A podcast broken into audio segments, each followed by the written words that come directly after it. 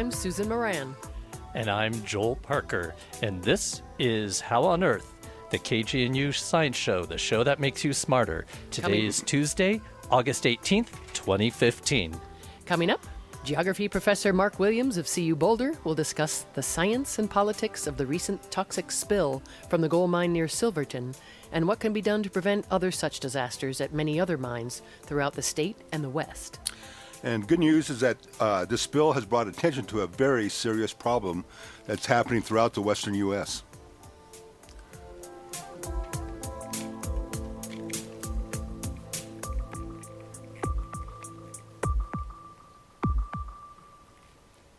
We begin with a look at some of the recent news in science. Like humans, some other animals are suckers for romance. Octopuses, for instance.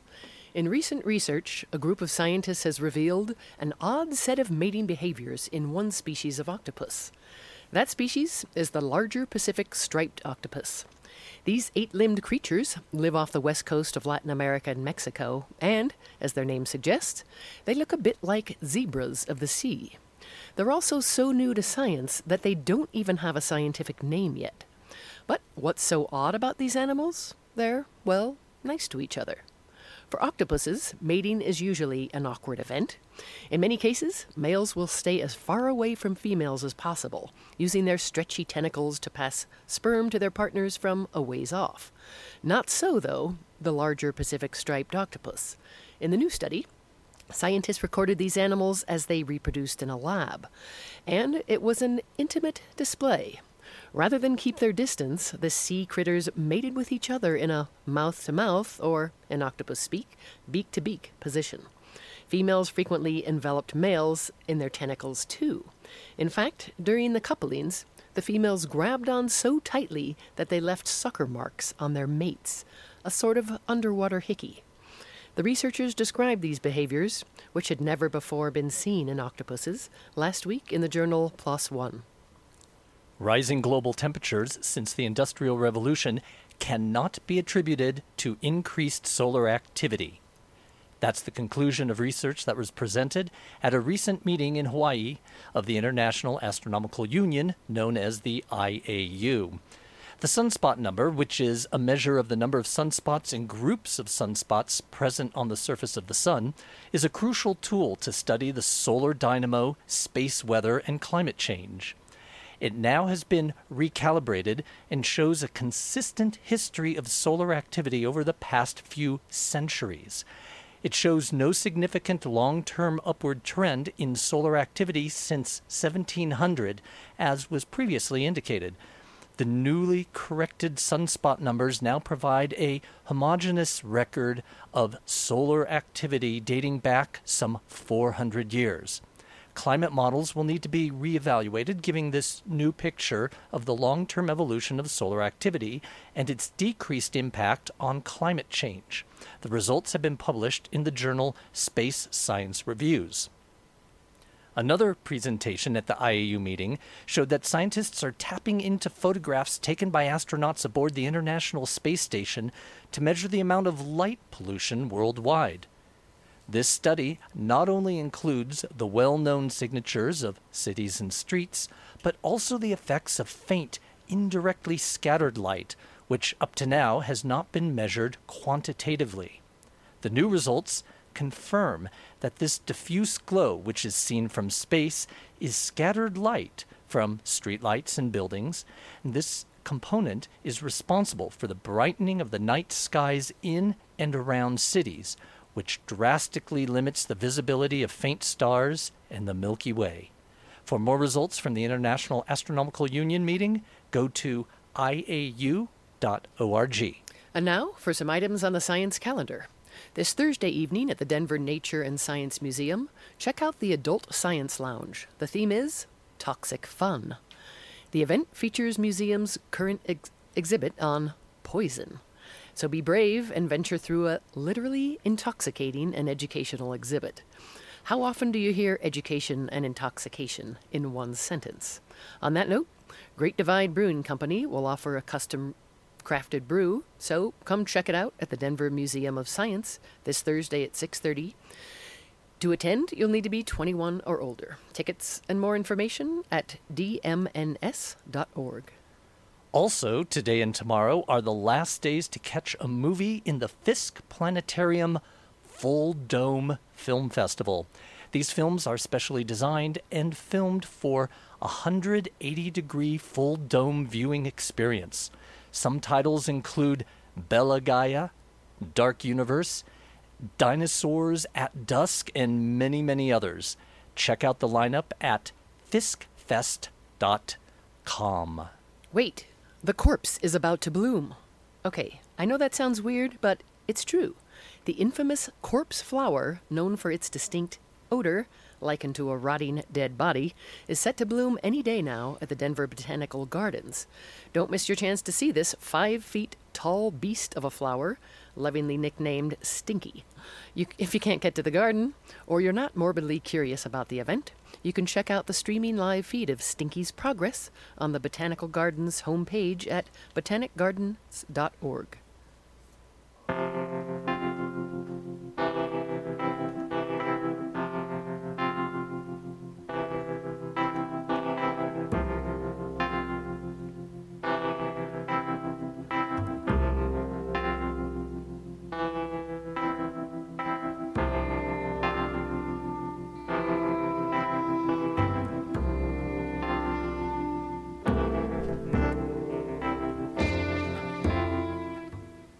You're listening to KGNU's Science Show. I'm Susan Moran. By now, you've probably read and heard, including here on KGNU, about the recent toxic spill from a gold mine near Silverton, Colorado. On August 5th, Gold King Mines portal spewed more than 3 million gallons of toxic sludge and wastewater into a creek that feeds into the Animas River. The toxic blob turned the river a surreal orange yellow hue, some called it like American cheese, for a couple of days. And although the color has returned to its normal clarity, many concerns remain about the health of the water, including drinking water, way downstream.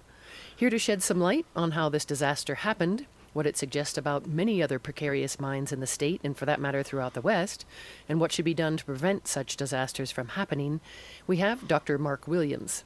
He's a professor of geography at CU Boulder and an expert in mountain hydrology and hydrochemistry, and he's worked on several uh, remediation case, cases in mines throughout the state. He's also a fellow at INSTAAR, the Institute of Arctic and Alpine Research. Dr. Williams, welcome to the show. Glad to be here.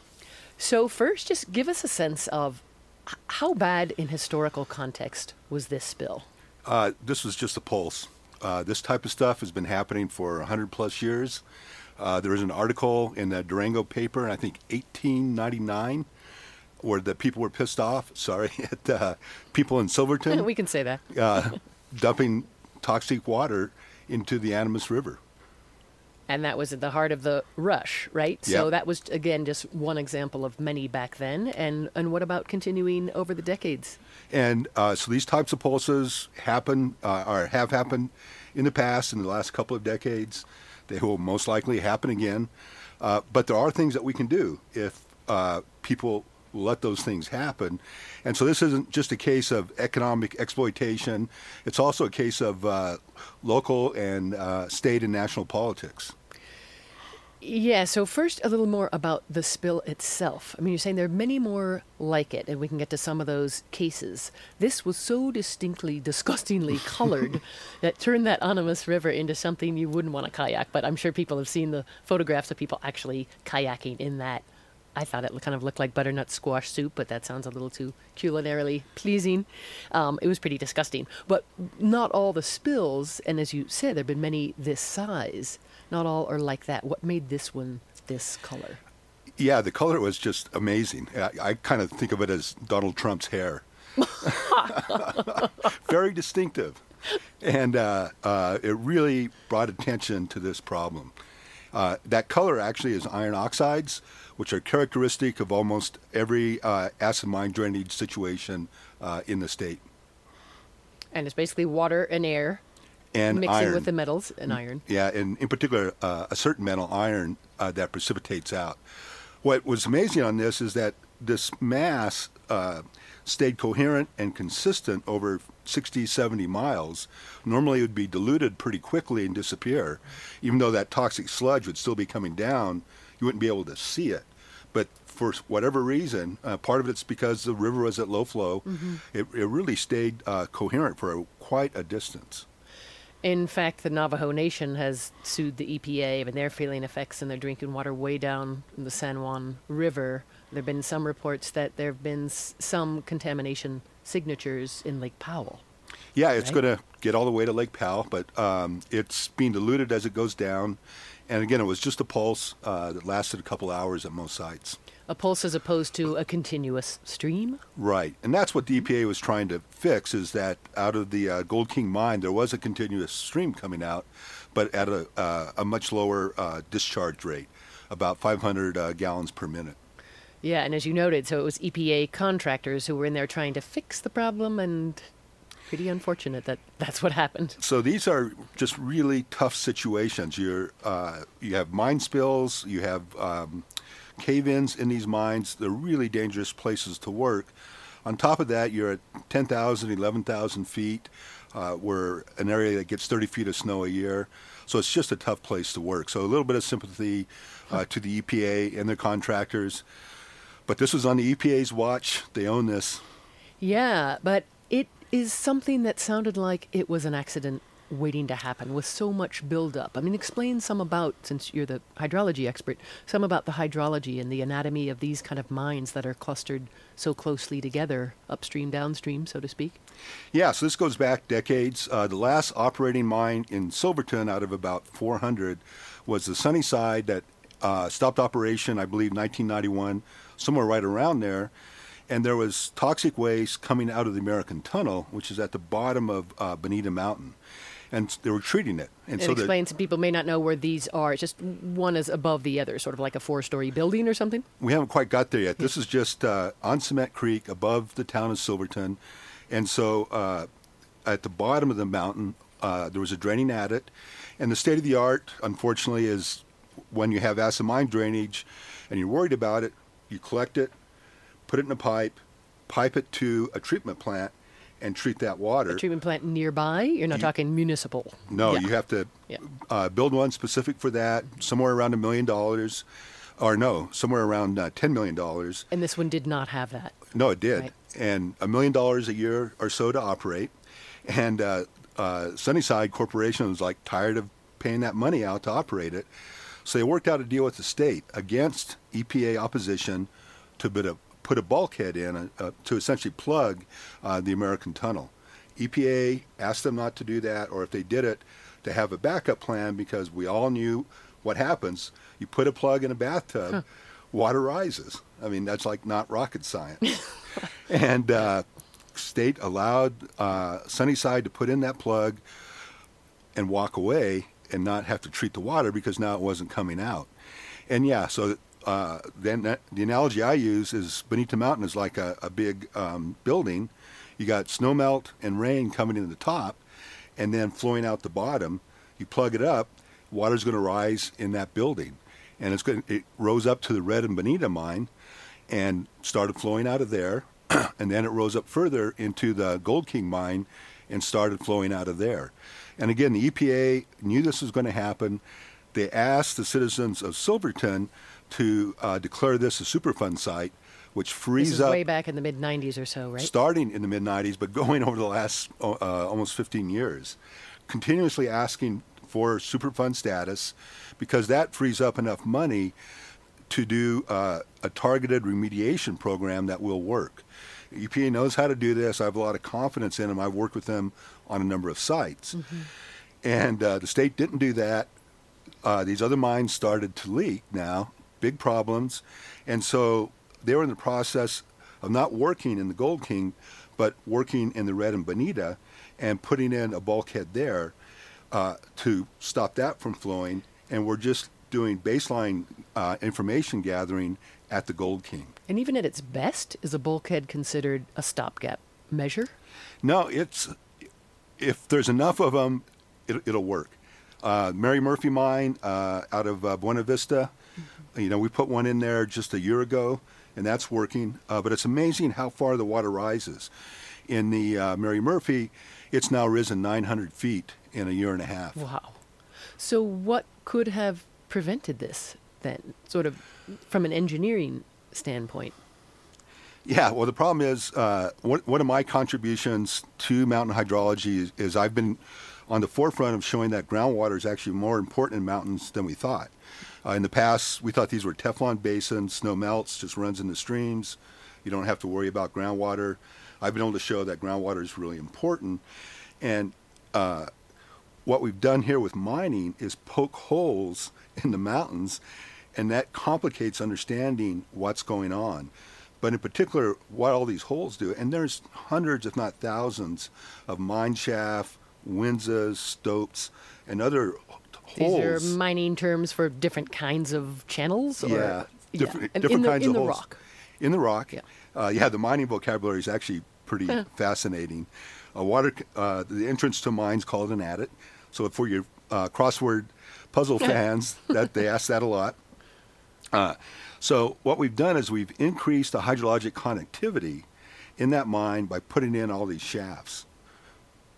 And so by increasing that connectivity, you also have water, sort of wastewater, that's more easily going to be oozing from one to another, right? Exactly. And the hope here in terms of a treatment strategy is um, you plug up enough of these draining adits and other places, you raise the water table to historical levels, that is, where it was before mining started, and you're going to dilute a lot of those trace metals. And so um, that problem is going to decrease because you've had added a lot more groundwater to the system and you've diluted uh, those trace metal concentrations. Yeah, and a little more on, on this spill. So I, I'm sure many more studies will be done, but it seems like the initial ones, anyway, about fish were that these fingerling fish seem to be normal. That said, I'm sure there's plenty yet to come. I mean, what, what do you fear could be the worst of it from a human health and aquatic health? And uh, a- as I said before, this is just a pulse. It's pretty much gone. Uh, I think you can go out in the uh, Animas River and fish and eat the fish and be fine. Um, I, it's within historical perspective, this is not a big deal. The good news, though, is it's focusing on a problem that we have in, in uh, the western U.S. with this acid mine drainage, where we have a number of mines that need to be cleaned up. Um, uh, the Nelson Commodore outside of Creede, Um, and where is that roughly geographically? that's about uh, an hour and a half uh, drive from Silverton, Right. and and there's plenty of others. Leadville uh, drainage tunnel. I've worked on that with the EPA. That's a serious problem. And that's that- one that's already a Superfund site. and it's right? already a super fund. It needs more uh, remediation, and so, as I said, the good news is it's bringing attention to areas where there's similar type problems that could happen in the future.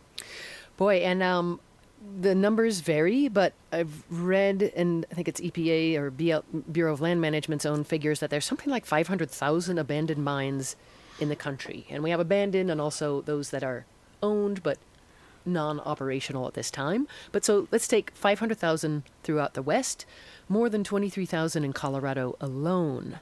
And the state agencies have said that about m- maybe more than 200 of them are deemed quite problematic from a water contamination standpoint.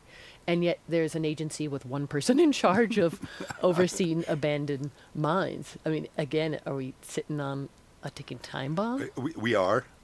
So things uh, like this is, are going to happen in the in the um, future. And again, it's a political problem. In this particular case, with the Gold King, uh, the citizens of Silverton did not want it to be declared a Superfund site.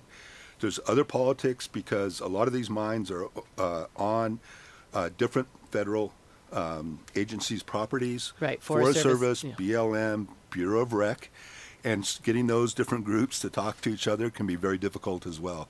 Who knew? So we've got a couple minutes left. I wanted to ask you about um, sort of solutions longer term. There's been sort of renewed momentum to get this very antiquated 1872 mining law dramatically overhauled.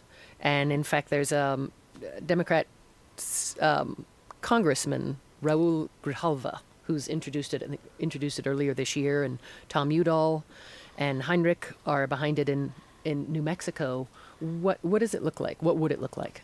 How would Well, things be well, the idea there is that there are no royalties paid uh, on mining activity. It's free and clear. Whereas, you know, if we go sell a hamburger, we got to pay you pay sales tax on that. And so, if we can uh, rewrite that rule so that current mining activity uh, pays taxes on that or royalties, that could go into a fund to um, uh, do targeted remediation and control on these abandoned uh, mining sites because right now, without royalties, there may be some small bonds that the companies have to pay, but pretty much they can walk away as they did in Leadville and other cases and jump ship, go to Canada and start back up in Mongolia or elsewhere. So, so you're thinking of Summitville, but that's a, that's a different situation. Uh-huh. So those are performance bonds for current mining activity that are totally inadequate right now. Summitville, uh, they put a $4 million bond, walked away when their problem. EPA is now paid over $200 million to remediate that site. What we're talking about here is increasing royalties that would go into a fund to fix abandoned sites that are somewhere different than the mining activity. And finally, are you very hopeful this will happen, this overhaul? Oh, I doubt that it's going to happen. But I think there will be more funds uh, brought to uh, uh, do targeted remediation at some of these sites. Well, thank you, Dr. Williams, for coming on the show. Thank you. That was Dr. Mark Williams, a professor of geography at CU Boulder and an expert in mountain hydrology and hydrochemistry.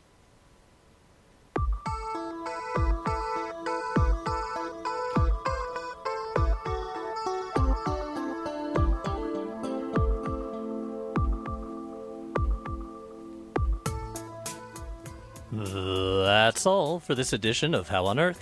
Our executive producer is yours truly, Susan Moran. Thanks to Joel Parker, Daniel Strain, and Kendra Krueger for headline contributions.